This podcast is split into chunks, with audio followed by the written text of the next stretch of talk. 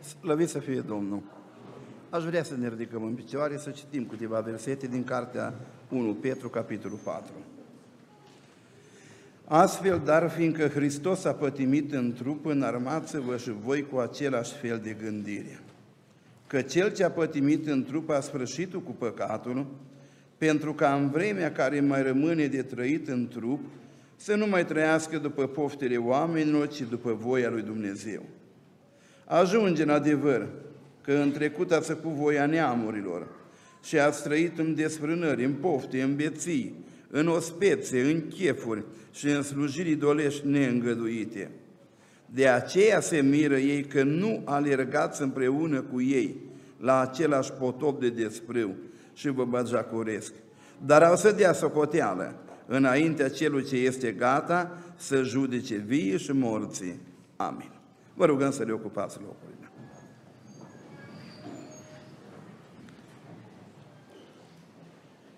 Am însumat câteva gânduri sub un titlu pentru seara aceasta. Cât mai avem de trăit? Titlul nu e o întrebare, că dacă titlul ar fi o întrebare, niciunul din voi nu puteți răspunde. Știe careva cât mai are de trăit? Ce știm despre viață e că e foarte scurtă. Un abur care abia se ridică și piere, ca un vis la deșteptare, ca o strajă din noapte, ca o iarbă care dimineața e tăiată, seara îi ofilită, zilele se duc ca suvei ca țăsătorul printre fire, asta e viața noastră. Viața e foarte nesigură, îi mai sigură moartea. Statisticile sunt crude. Toți oamenii care s-au născut, toți au murit și toți mor. Și moartea e foarte imprevizibilă, nu știm când murim. De aceea n-am pus întrebare cât mai avem de trăit. Doar sub titlul acesta aș vrea să fac o recomandare. Cât mai avem de trăit, să nu mai trăim după pofta oamenilor, ci să trăim după voia lui Dumnezeu. Și Dumnezeu să ne ajute. O escalada conflictul, nu mai pot fi controlate. Războaie, vești de războaie. Și lumea se înarmează. Militarii cu arme. Și unii cer arme. Cât mai sofisticate, cât mai eficiente, cât mai distrugătoare. Ei se înarmează. Populația se înarmează cu baxuri de hârtie, cu alimentele de bază și să gândesc că dacă vine o foamete, cum e preconizat, și mor toți de foame, ei să mai trăiască o săptămână. Da, se înarmează. Creștinii trebuie să se înarmeze și ei. Și pe lângă armătura pe care ne-o dă Pavel în Efesien 6 și care se referă la încălțăminte, încingătoare, platoșa neprihănirii, scutul credinței, sabia Duhului, avem și coiful mântuirii. Coiful protejează capul, mintea, gândurile. Și vine Apostolul Petru și spune, astfel dar, fiindcă Hristos a pătimit în trup, înarmați-vă și voi cu gânduri. Suntem în seara aceasta să ne facem câteva stopuri de gânduri. Pentru că gândirea e o componentă importantă a biruinței. Războiul nu se duce chiar cu sticla de vodcă, cum se spune. Și știți ce îl duce așa. Războiul se duce cu mintea, cu tehnica. Și vine Apostolul Petru, spune, măi, frați din Siget, hai în seara asta înarmați-vă cu gânduri. Înarmați-vă și voi cu același fel de gândire. Doamne ajută-ne la asta. Dar eu când am făcut o radiografie a gândurilor, am văzut că și astea sunt bune și rele. Ați întâlnit expresiile astea. Sunt gânduri de pace și gânduri de nenorocire. Ieremia 29 cu 11. Sunt gânduri drepte. Avem referințe biblice. Și sunt gânduri stricate. Aminteam dimineață de gânduri stricate și cum se pot strica gândurile. Și atunci am spus, dar ce fel de gânduri trebuie să fiu foarte atent? Când mă înarmez cu gânduri, trebuie să iau gânduri numai de cele bune. Știți că oamenii au și gândurile? Cineva m-a întrebat, frate Dragoș, diavolul știe gândurile? Am spus, eu cred că nu le știe decât acele pe care le aduce el. Că în Ioan 13, noaptea când Iisus avea să fie vândut, după ce diavolul a pus în Iuda Iscarioteanu gândul să-l vândă. Diavolul aduce până la poarta inimii noastre tot felul de gânduri. De ei, Domnul, înțelepciune să nu le primim. Cain, pentru ce ți-i poți omorâte fața? Nu e așa că dacă faci bine, bine găsești. Păcatul pândește la ușă, dar tu să-l stăpânești, că păcatul vine până în fața ușă. Dar în versetul următor, Cain a deschis ușa și a intrat păcatul în el. Ce fel de gânduri avem noi în seara asta? Și ca să nu greșesc, m-am gândit să iau niște gânduri care sunt dovedit bune. Și vine Apostolul Petru și spune astfel, fiindcă Hristos a pătimit în trup, înarmați-vă și voi cu același fel de gândire. Adică gândurile care le avea Hristos, le pot lua eu în seara asta. Dovedite bune. Cuvântul Domnului încercat, de șapte ori trecut prin cuptor. Și acum eu m-am gândit să iau gândurile lui Hristos. Și de Domnul înțelepciune la toți cei prezenți să ne înarmăm cu gândurile care le avea Hristos. Amin. Amin. Și care erau gândurile lui Hristos? Astfel, dar fiindcă Hristos a pătimit. Domnul Isus avea gândul suferinței. Noi avem copii. Eu încurajez tare școala. Și le-am spus la copii, măi, învățați. Că Biblia spune că voi sunteți cap și nu coadă. Și nicăieri nu scrie în Biblie că dacă ești pocăit, trebuie să te duci în Spania să dai cu aspiratorul să mături păr de câini și de pisici la nu știu care. Nu, nu. Poți să te duci acolo ca fiind cap și nu coadă. Încurajez.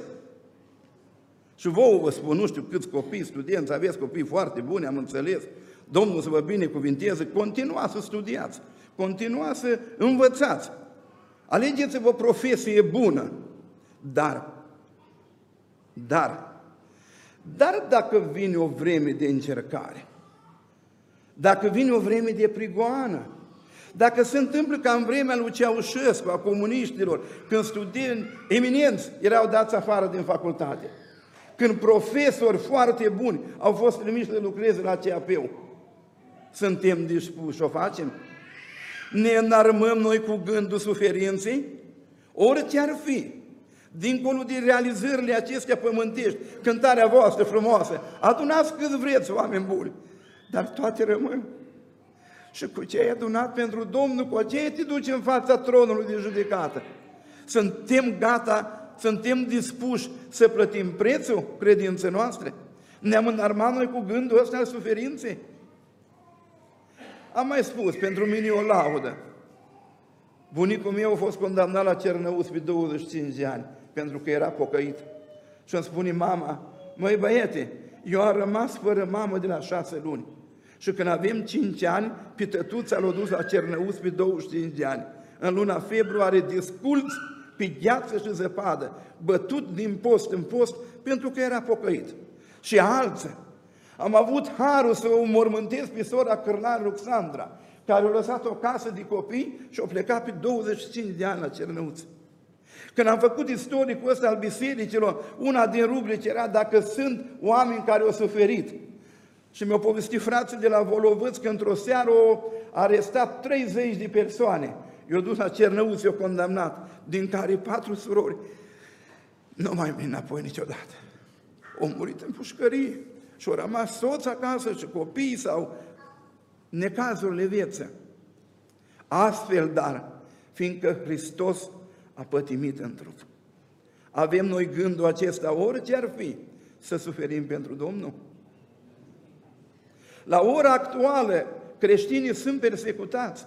Avem diferite informații, note informative. În lumea islamică, cât de greu e, ce teroare este acolo pentru cei care sunt creștini, sunt omorâți la ora actuală, poate zeci, poate sute. E o persecuție mai mare ca în vremea lui Nero acum în lumea creștină.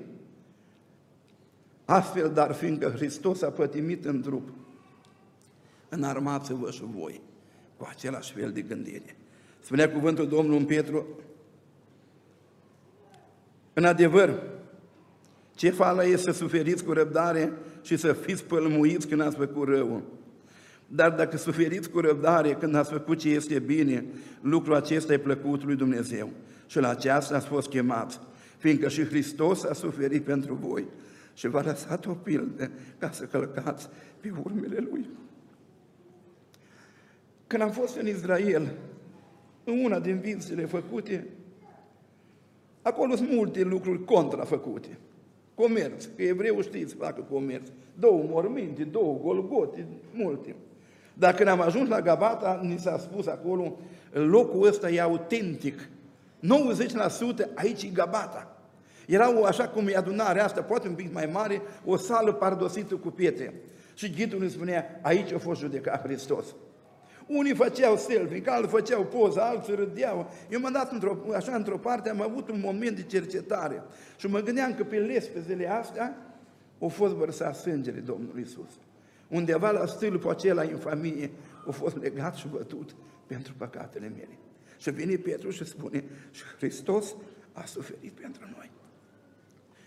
El n-a făcut păcat și în gura lui nu s-a găsit vicleșug.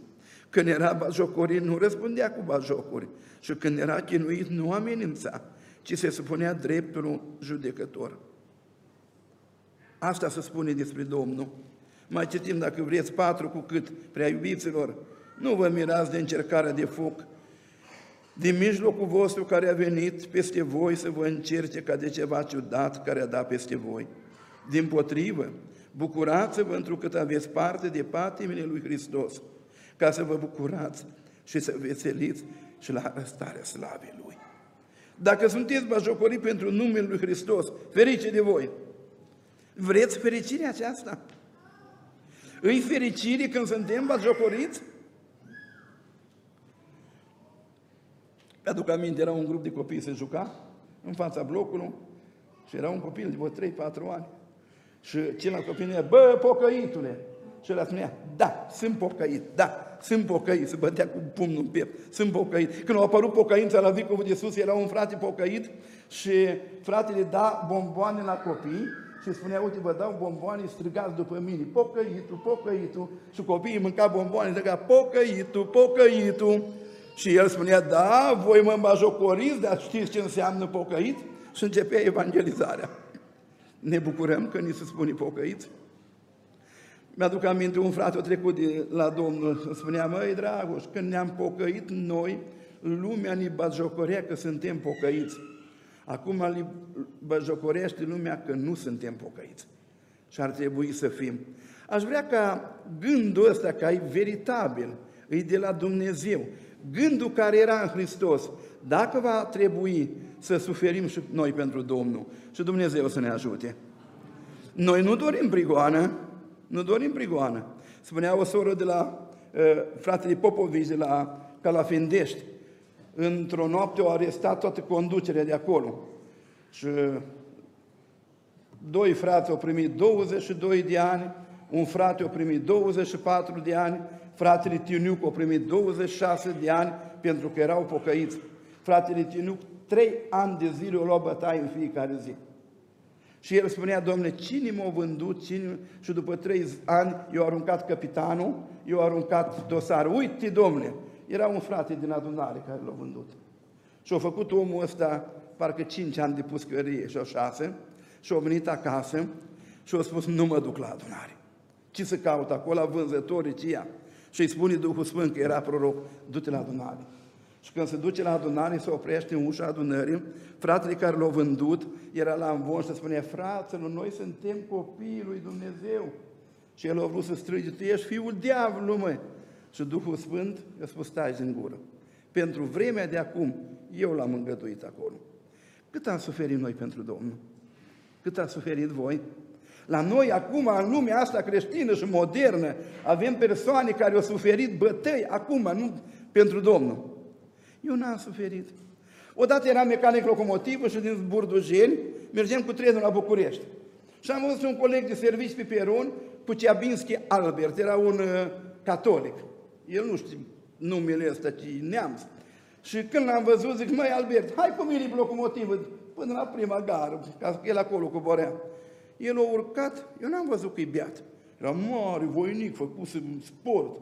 Și când m-a văzut cu ochii tu, bă, pocăitule, bă, și m-a prins din cap și făcea, bă, dacă trăia Ștefan cel Mare, vă tăia capul. Eu, băi, Albert, stai, băi, cu minte, stai, băi, liniștit, dacă știam că e beat. Atât am suferit. A, la o evangelizare mi-o spartă ticauțiucurile, știți, nu mai gândesc, că n-am. Și mă gândesc la frața aceea dinaintea mea, care au suferit așa de mult. Fraților, noi nu cerem, repet, nu cerem prigoană, că spunea fratele Popovici, băi, nu vă dați mari pe timp de pace. Că eu am văzut păstori și proroci când au ajuns la curtea marțială și au trebuit să fie judecați, tremurau. Și au venit o bătrână cu două turte în traistă și s-a uitat la el, ce vă temeți, mă, ce vă temeți, ce pot să vă facă ăștia, mă? Ei n-au, n-au ce ne face. Și bătrâna aceea o a dus așa o încurajare la toți care trebuiau să vină. Un, un frate din Plăvălani mi-a povestit când a judecat prima dată pentru credință, era acolo o clădire mare. Eu adunat pe toți, băi, te pocăiți, veniți aici. Și a spus, care are familie și copii și treabă, se leapă de pocăință, face cruce, sărută icoanele, să plece acasă. Și că lângă mine era un frate pocăit, o spus, mă, eu am niște trifoi costit, mai am nu știu ce, o că eu, o plecat acasă. Altul spune, eu nu, eu nu mă lepăt, nu te lepăt, du-te acolo. L-o dat după zi, mă auzi, pauc, o împușcătură. Următoare, și o dat la dreapta și la stânga. Acei de la, eu trimis acasă, după ce s-au gătit judecata, ă, spune, vai veniți încoace. Îi cheamă pe cei după zid, și spune, băi, uite, ăștia sunt pocăiți, mă, nu voi. Ăștia El nu îi împușca. Numai îi trăgeau așa și ăștia credea că îi împușcă. Fratele a trăit până la 90 și ceva de ani. Ne-a povestit el asta când eram eu mai, mai tânăr. Uite, așa a fost prima noastră judecată. Frații mei, e istorie. E istoria asta. Vorba fratului Simi, nu aveam scris, o avem povestit, oamenii mai înfloresc, Domnul să ne ierte, dar cât suntem noi dispuși să suferim pentru Domnul. Înarmați-vă cu același fel de gândire. Când frații erau la Cernăuț, în povestea bunicul, se adunau la rugăciune cum puteau. Și au ieșit o prorocie odată. Vă voi da o clipă de libertate, vă veți bucura cu ușile și ferestrele deschise. Iar ție, fâșcule, îți voi da cheile în temnițe. Când, rușul, când românii au întors armii, s-o dat cu rușă, nemții au fugit. Și colonelul ăla neamț, guvernatorul, închisorii, nu știu cum era acolo, când bunicul meu era în pușcărie, o chemat pe fratele Fâșcu de la Sucevița, cu băietul lui, am făcut eu servicii ani de zile mai bătrân ca mine, mecanic locomotivă, și eu spus, Fâșcule, noi plecăm. Ia cheile, dă drumul la tăți, frață tăi, dă drumul la tăți, când vin să găsească temnița goală. Și ce-a vorbit Duhul Sfânt în temnița acolo, a venit vremea de libertate, uși deschise, ferești, seara asta, stadioane. Duhul Sfânt anunță din cetate în cetate că poporul Domnului va fi încercat. Noi nu ne dorim asta, că nu știm ce facem în ziua aceea. Vorba fratelui Popovici, măi, nu vă dați vitej acum, să nu îngădii Domnul un duc de frică atunci, dar ne pregătim și cu gândul ăsta, dacă va trebui să suferim pentru Domnul. Domnul să ne ajute. Cel care a pătimit în trup, al doilea gând, a sfârșit cu păcatul. Gândul suferinței, gândul sfințirii. Cei care suntem în seara aici, aș dori ca Domnul să ne pună în gând ca să o sfârșim cu păcatul.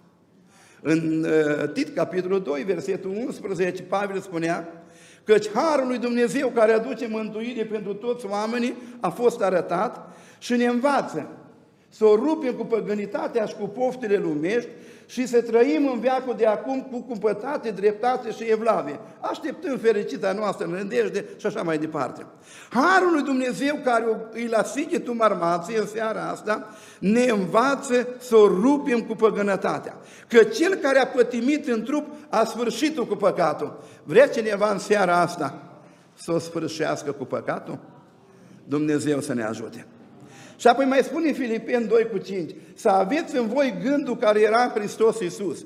El măcar că avea chipul lui Dumnezeu, n-a socotit ca un lucru de apucat să se facă deopotrivă cu Dumnezeu, ci s-a dezbrăcat de sine însă și-a luat un chip de rob, ă, la înfățișare a fost găsit ca un om, s-a smerit, versetul 8, și s-a făcut ascultător până la moarte și încă moarte de cruce. Gândul suferințe, gândul sfințire, gândul smerenie. Cum stăm cu smerenia? Aveți în voi gândul care era în Hristos?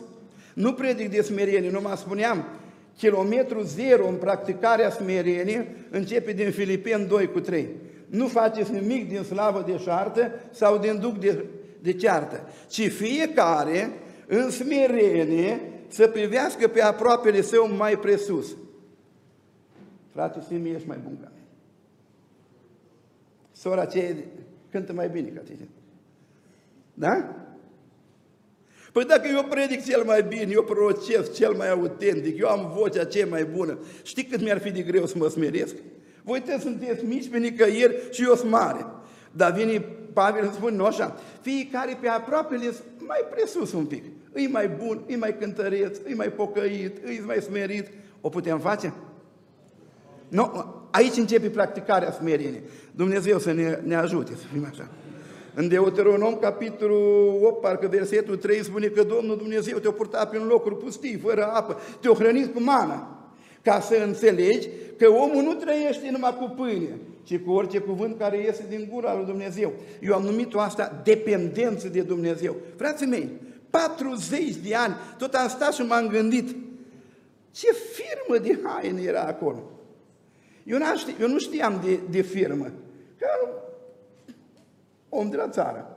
Și cineva îmi spunea, băi, cămașa ta ai 3 dolari, cămașa mea e 100 și cât. Dar ce mai bună ta ca mea? Uite aici, avea un steguleț, nu știu ce, uite aici de firmă.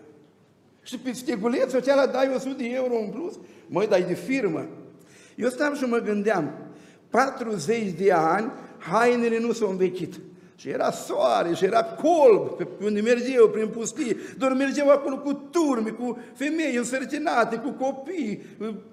Și hainele nu s-au învechit, tot noi, stoc. Oare ce firmă era acolo? O au depins de Dumnezeu? Ba, încă un frate spunea că le-au crescut papuci în picioare la ăștia. 40 de ani nu s-au învechit, nu s-au rupt încălțămintea. Să iei o părere babuci cu de tenis la copil când ai 2 ani și îl scoți din facultate cu dânsă. Măi, ce minune ar fi, nu? Ce haine? Ori poate le schimbau între ei, nu știu. Dar ce, ce firmă de haine? O depinzi de Dumnezeu? Păi dacă fugeai dimineața cu omerul, cu ulcica aceea, cum se spune în Moldova, și era mana, aveai ce mânca, dacă nu, nu aveai ce mânca. Dacă din stâng să-și apă, aveai să bei, dacă nu, nu bei. Evreii au depins de Dumnezeu. În practicarea smerenie, trebuie să recunoaștem că depinde de Dumnezeu noi. Spunem amin. amin. Dar depinde și unul de celălalt. Eu am predicat la o căsătorie de dependență asta și un frate de la noi de acolo a predicat, bărbați, nu țineți pe necaz pe nevestele voastre și spunea el de ce. Unu, rugăciunea vă impedicată. Și a spus, dar în afară de asta, să vezi cât e de greu să fii certat cu nevasta. Nu știi unde sunt ciorapi, nu știi ce cămeașă să iei, nu știi, bă, depinzi de ea. Depind frață de surori? Recunoaștem? Dar și surorile. Depindeți mult de frață. Noi depinde și în adunare, depindem unul de altul. Eu depind de cântarea voastră. Acum, adică nevasta bolnavă de multă vreme, am depins de rugăciunea sute de frați. Și când îmi dădea telefon, frate dragul, și ne rugăm, slăvit să fie Domnul, m-a încurajat. Noi depindem, avem nevoie unul de altul, fraților. Ăsta e gândul smerenie. Nu putem spune ca în uh, Corinteni 12, piciorul, mâna nu poate spune piciorul, n-am trebuință de tine. Nu! Că noi suntem un trup, suntem mădulare, suntem răscumpărați de Hristos, suntem plătiți foarte scump de sângele Domnului și acela pe care vreau să-l dau afară, nu e al meu, e al lui Hristos. Avem nevoie. N-am nevoie de tine. Cred că m-am povestit. Eu am un cumnat dirijor de cor, foarte bun, un pic cam oftoros. Mai face el figuri, așa, nu știe cum să le iei. Și eu de la Amvon am spus, fraților, să nu creadă cineva că dacă nu, el nu merge adunarea. Să nu creadă fratele dirijor că dacă nu vrea să dirigeze, nu mai merge corul. Domnul scoate altul mai bun. Și ca să nu-l supăr, spuneam și eu ca păstor. Să nu creadă că eu nu, eu nu cred că dacă uh, eu nu știu ce, uh, nu mai sunt păstori. Domnul poate scoate altul mai bun ca mine. Știți ce s-a întâmplat? El a rămas dirijor mai departe și acum și pe mine m-a schimbat.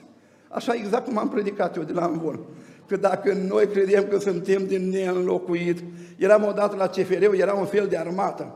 Și a venit un director și a spus, băi, eu mă bat pentru voi, eu mă lupt pentru voi, și cu sindicatele, și cu administrația, că dacă nu eram eu, dar unul, unul groasă, domn director, cimitirile spline cu oameni din neînlocuit. Oh, și a început a râde, te s-a pierdut ăla. Să nu credem că noi suntem grozavi, că Dumnezeu nu rămâne fără mărturie. Dar noi avem nevoie unul de altul. Depindem unul de altul. Și apoi acolo în Filipeni 2 cu 8 s-au făcut, s-au smerit și s-au făcut ascultători. Cine n-ascultă, n-ascultă din cauza mândriei. Nu că el e tare ipocăit. Eram într-o adunare Timp de rugăciune, două surori acolo, doi frați acolo, o soră din coace, doi băieți din coace. Am spus, mai fraților, așa cum e, cum e la țară, lemnele puse grămadă, hai un pic mai aproape, vă rog frumos. Nimeni, domnule, nimeni. Zic, bă, dar mândri mai sunteți. Doar aia de mândrii nu s-au mișcat de pe locurile lor, că s-a smerit și s-a făcut ascultător. Dumnezeu să ne dea gândul smerenie și nu. Și apoi Putem vorbi din Filipeni, știu să trăiesc smerit și știu să trăiesc în belșug, acceptăm condițiile care ne le oferă Dumnezeu și mai este încă o dovadă a smerenie când știi să-ți ceri iertare. E greu, e greu. Eu am predicat odată despre asta și eram uh, în diaspora într-o țară, nu vă spun chiar unde, și un prieten de-al meu, gazda, mi-a spune, Păi, frate Dragoș, ai vorbit tu de a cere iertare. Unde eu recunosc? În viața mea nu mi-a cerut niciodată iertare. Face o pauză, cum se spune, punct și virgulă când scrii, și spune, drept că nici n-am greșit niciodată. Nevasta pregătea o oală cu borș, pune oala în cel jos, pune mâinile pe cap și spune, Doamne, iartă-l și de data asta pe bărbatul meu. Păi nu o să poate să nu greșim. Și dacă tot am greșit și am recunoscut că am... De ce să nu spune, măi, te rog, iartă-mă, am greșit, dar să fiu mai atent. Eu cred că pe aici e pocăința. Că frații noștri bătrâni spunea că pocăința începe de la lingură și purculiță. Nu de la învon începe pocăința. Și dovada smerenie este că atunci când greșim, să ne cerem iertare, să ne ajute Dumnezeu. Astfel, dar fiindcă Hristos a pătimit în trup, înarmați-vă și voi cu același fel de gândire. Gândul sufer, posibil să suferim pentru Domnul, gândul sfințenie, o rupem cu păgânitatea și cu poftele lumești și gândul smerenie. Domnul să ne-l dea. Și acum astea sunt gânduri. Dar hai să vedem ceva de fapte, de la gânduri să trecem la fapte. Și următorul verset sunt fapte. Ajunge în adevăr că în trecut a străcăit făcând voia neamurilor care are curajul în seara asta, care a dus o viață așa aproximativă, o relație tare incertă cu Dumnezeu, să spună ajunge.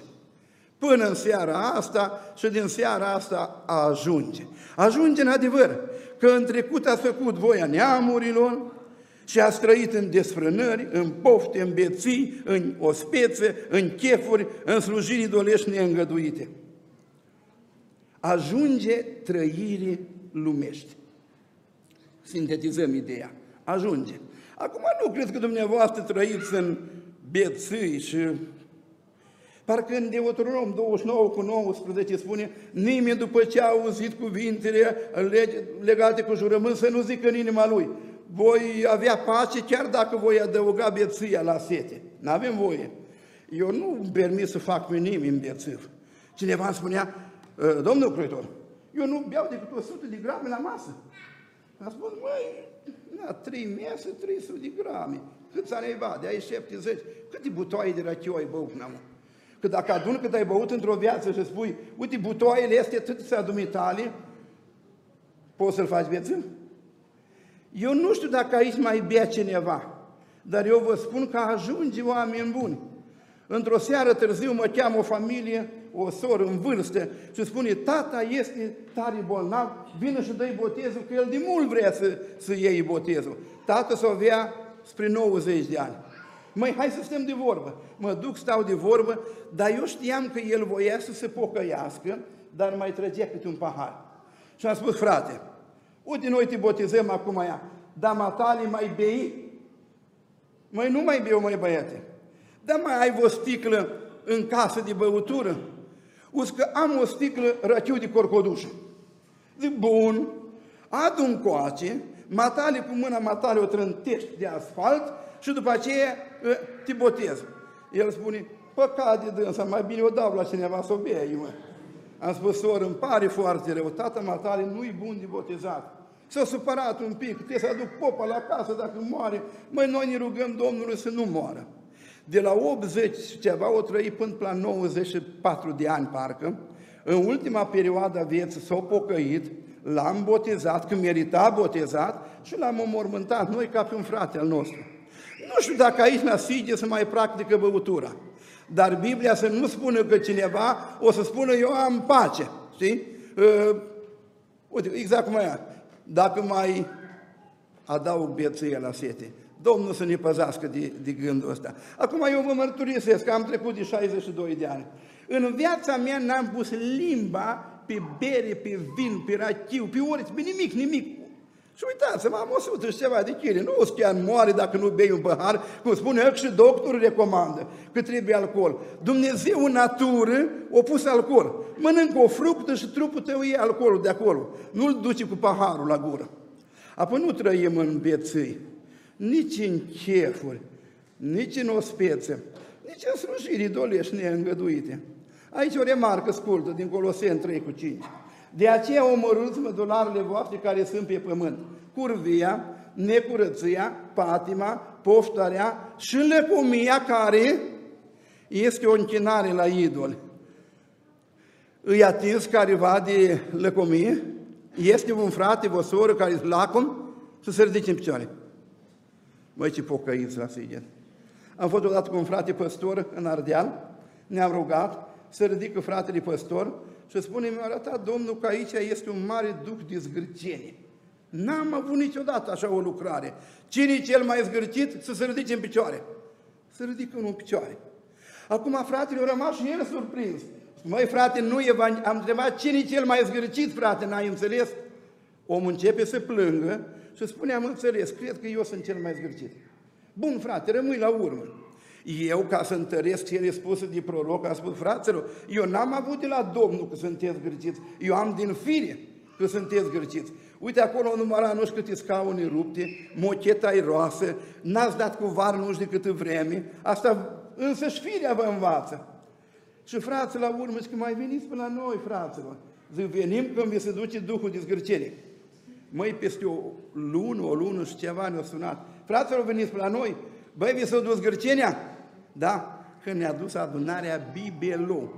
Dar la urmă am vorbit cu fratele acela și am spus, frate, de ce te consideri cel mai zgârcit din adunare? Băi, fraților, eu nu știu să fie ajutat pe careva. Și în afară de faptul că nu ajut, când se face o strângere, o colectă, pentru o nevoie să lucreze. Cum lucrez eu? Pe mine nu am avut nevoie nimeni să mă ajute, să pui mâna să lucreze. Toată viața așa am făcut. Măi plângea omul. Eu cred că Domnul o cercetat și s-a pocăit. Și acum, lăcomia care este o închinare la idol. Hai să renunțăm și la lăcomie. Și așa v-aș spune, măi băieți, să mai cântați odată cântarea aceea. Ai strâns, ai strâns și în curând le lăsăm. Vine o zi, frații mei, când le lăsăm pe toate. Când nu-ți mai trebuie nici avere, că nu mai pot bea nici un pahar de apă. Când, Doamne ferește, vine, vine ăștia de la nord și îți dă o bombă în casă și s-a dus cu tot palatul tău și că...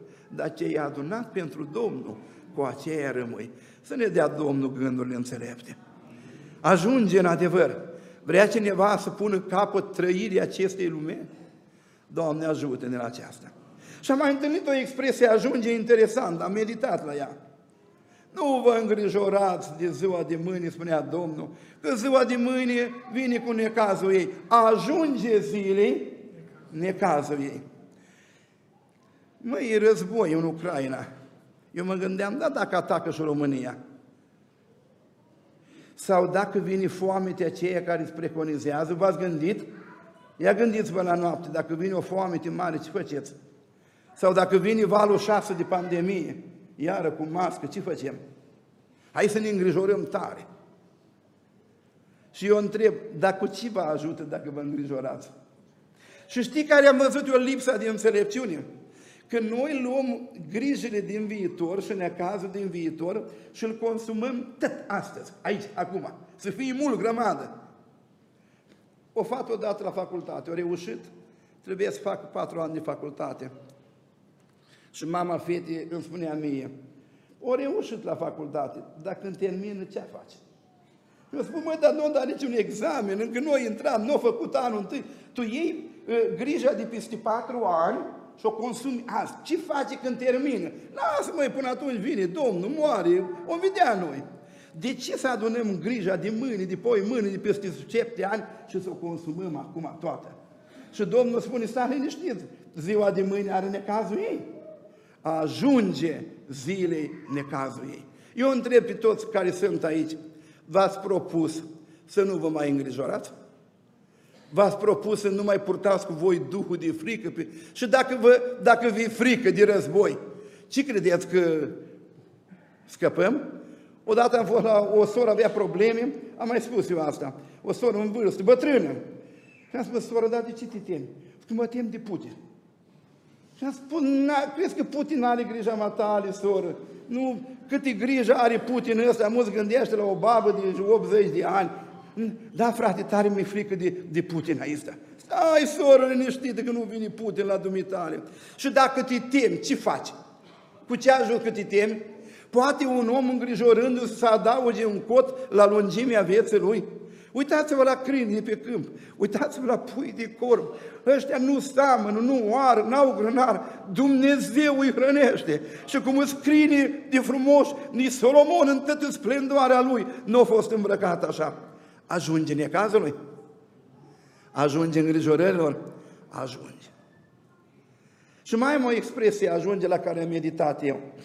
Parcă în Deuteronom 2 cu cât cu 3, Moise a spus la evrei, măi, ajunge de când ocoliți muntele ăsta, hai luați-ți primează noapte. Evreii 40 de ani s-au învârtit în... și dacă ar fi stat pe loc, dacă se opreau la Elim, acolo erau 70 de finici, 12 izvoare, întindeau cortul și dacă stăteai pe loc 40 de ani, îți trebuie răbdare. Dar ei nu au stat pe loc. Eu am mers prin nisip, greu, greu, asutați, însetat, tot o mers, și nu o mers nicăieri. O stagnare totală. O muncit, o trudit, degeaba. Și să mi spune, gata, vei, ajunge. Nu? De acum luați să primează noapte. Încolo e peninsula Sinai, încolo e Gilgalul, încolo e Iordanul, e Canaanul, cucerim țara. Eu am spus, rătăcirea acesteia, nu-i spunem odată, ajungem. Că evreii când au rătăcit, spune în Evrei, capitolul 3, versetul 10, că ei au rătăcit în inima lor. Acolo e prima rătăcire din Evrei 3 cu 10. Au rătăcit în inima lor. Și rătăcind din inima lor, o urmat și rătăcirea aceea fizică, înconjurând un munte 40 de ani. Spunea în Ioan acolo Duhul adevărului și Duhul rătăcirii. Eu am găsit niște căi, niște refugii pe care oamenii le au dar nu-s decât rătăciri. În Osea, capitolul 4, versetul 12, spune că Duhul de curvie te-a rătăcit. Așa scrie în Biblie. Frații mei, eu am spus că toate ă, păcatele astea au în spate un duh puternic. Curvia îi dată de un duc de curvie și din Osea 5 cu 4. Minciuna e dată de duc de minciună. Împărați 22 cu 22. Răzvrătirea, duc de răzvrătire din Deuteronom. Sunt păcate din asta care creează dependență, sunt foarte puternice, că au în spate un duh foarte puternic. Și nu-i decât să înfăptuiești curvia. Când am predicat odată de curvie, am vorbit din Tesaloniceni 5.23. Duh, suflet și trup. La toate cele trei nivele se poate întâlni curvie. Curvie în Duh, că evreii au păcătuit cu lemnul și cu piatra. Curvie la nivel de suflet, că dacă uitați pe o femeie și ai poftit-o, ai și păcătuit. Și curvie la nivel de trup. Dar curvia asta atât ai de promovat în ziua de astăzi, Păcatul ăsta al desfrânării, al senzualității, atât ai de promovat că trebuie să ne rugăm și pentru tineri în mod deosebit, dar și pentru bătrâni. Dumnezeu să ne păzească de Duhul ăsta, fraților. Că Duhul ăsta ne duce în rătăcire. Să ne păzească Dumnezeu. Și apoi mai sunt și alte rătăciri care pot să ne uh, împiedice înaintarea pe calea aceasta. Scrie în Obadia, parcă versetul 4. Mândria ta, sau 3 sau 4 vezi, nu mai știu, mândria ta te-a dus în rătăcire. Ă, mândria îi duce pe oameni în rătăcire. Sau dacă vreți în Iuda, capitolul 1, cum capitolul are versetul 11, vai de ei, au ajuns în rătăcirea lui Balaam din dorința de câștig.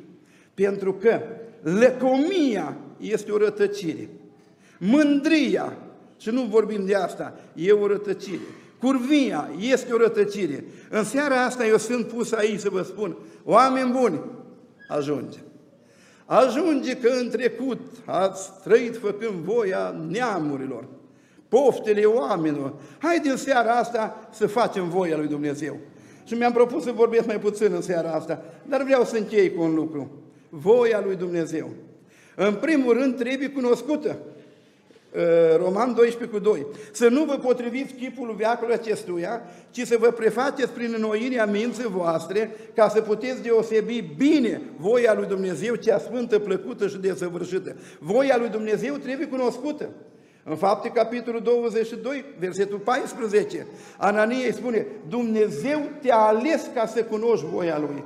Aș vrea ca Domnul să ne facă descoperit voia Lui. În armată, eu am făcut armată, nu aveai dreptul la o, decât la o singură replică. Să trăiți, am înțeles, care a făcut armată. Și îmi spunea comandantul ceva, el o leacă iute, o leacă bălbăit și eu, să trăiți, am înțeles. Mă întorceam, mai ce o spus aici? Că e rău când, când nu știi ce să faci. Sunt istorii hazli de români care au plecat prin Austria să lucreze și nu cunoșteau limba și ăla li vorbea, li vorbea și eu făcut cu totul altceva. Știu că unii uh, o dat în coiala, ăla le-a arătat că trebuie să pui ceva, i s-a apucat și o dat în coiala la casă. Când a venit neamțul, o pus mânul în cap. Că e așa o înțeles, dacă nu știi ce trebuie să faci, dar Domnul să ne descopere voia Lui. Dumnezeu să ne descopere voia Lui. Și apoi spune în Ioan, în capitolul 7, parcă versetul 17, dacă vrea cineva să facă voia lui Dumnezeu, va cunoaște. Că Domnul nu satisface curiozitatea, să știu care e voia lui Dumnezeu și atât, nu. Vrea cineva să facă voia lui Dumnezeu? Dacă vrea cineva, va ajunge să cunoască. Oamenii sunt curioși. În Ioan, pe finalul Evangheliei, vine Domnul Iisus, îl ia pe Petru, îl întreabă dacă îl iubește și îi dă turma. Petru paște melușei, oiță și oi. Și Petru, marele păstor, acum a pus de Domnul, îl vede pe Ioan și spune, dacă el ce o să fie? Domnule, ce-ți pasă ție? Că noi suntem curioși, ci cu ăla, ci cu aia, mântuit ăla, mântuit aceea, nu, nu. Domnul nu satisface curiozitatea. Dacă vrea cineva să facă lui, voia lui Dumnezeu, va ajunge să cunoască. Să ne dea Domnul voința asta. Și apoi voia lui Dumnezeu trebuie acceptată după ce o cunoști, ca în fapte 21 cu 14. Când am văzut noi că nu-L putem lămuri, am zis, facă-să voia Domnului. Nu intrăm în detalii despre voia lui Dumnezeu că e mult de vorbit. Dar în seara asta ajunge în adevăr că în trecut ați trăit făcând voia neamurilor. Acum hai să facem voia lui Dumnezeu. Că voia lui Dumnezeu e răsplătită. uh, în Ioan capitolul 9, versetul 31, unul care nu era teolog. El nu știa teologie deloc și spunea, mă, de ăsta e un păcătos. Eu nu știu. Eu una știu, că Dumnezeu pe păcătoși nu-i ascultă. Dar dacă cineva face voia lui Dumnezeu, pe acela îl ascultă Dumnezeu. Aveți nevoie ca Dumnezeu să vă asculte rugăciunea? Să vă vindece bolnavii? Să vă binecuvinteze casa? Faceți voia lui Dumnezeu, că vă ascultă. Și întreba odată un psalmist, Doamne, cine va locui pe muntele Tău? 15 psalmul cu versetul 2. Cel ce spune adevărul din inimă și face voia lui Dumnezeu. Iar în 1 Ioan capitolul 2, versetul 15, 16, 17, nu iubiți lumea, nici lucrurile din lume. Dacă iubește cineva lumea, dragostea Tatălui nu este în el. Că tot ce este în lume, pofta firii pământești, pofta ochilor, lăudăroșia vieții, nu sunt de la Tată, sunt din lume. Și acum, și lumea și pofta ei trec, dar cine face voia lui Dumnezeu, rămâne în viață. Dumnezeu să ne ajute să facem voia Lui. Suntem în seara asta să ne facem stocuri de gânduri bune.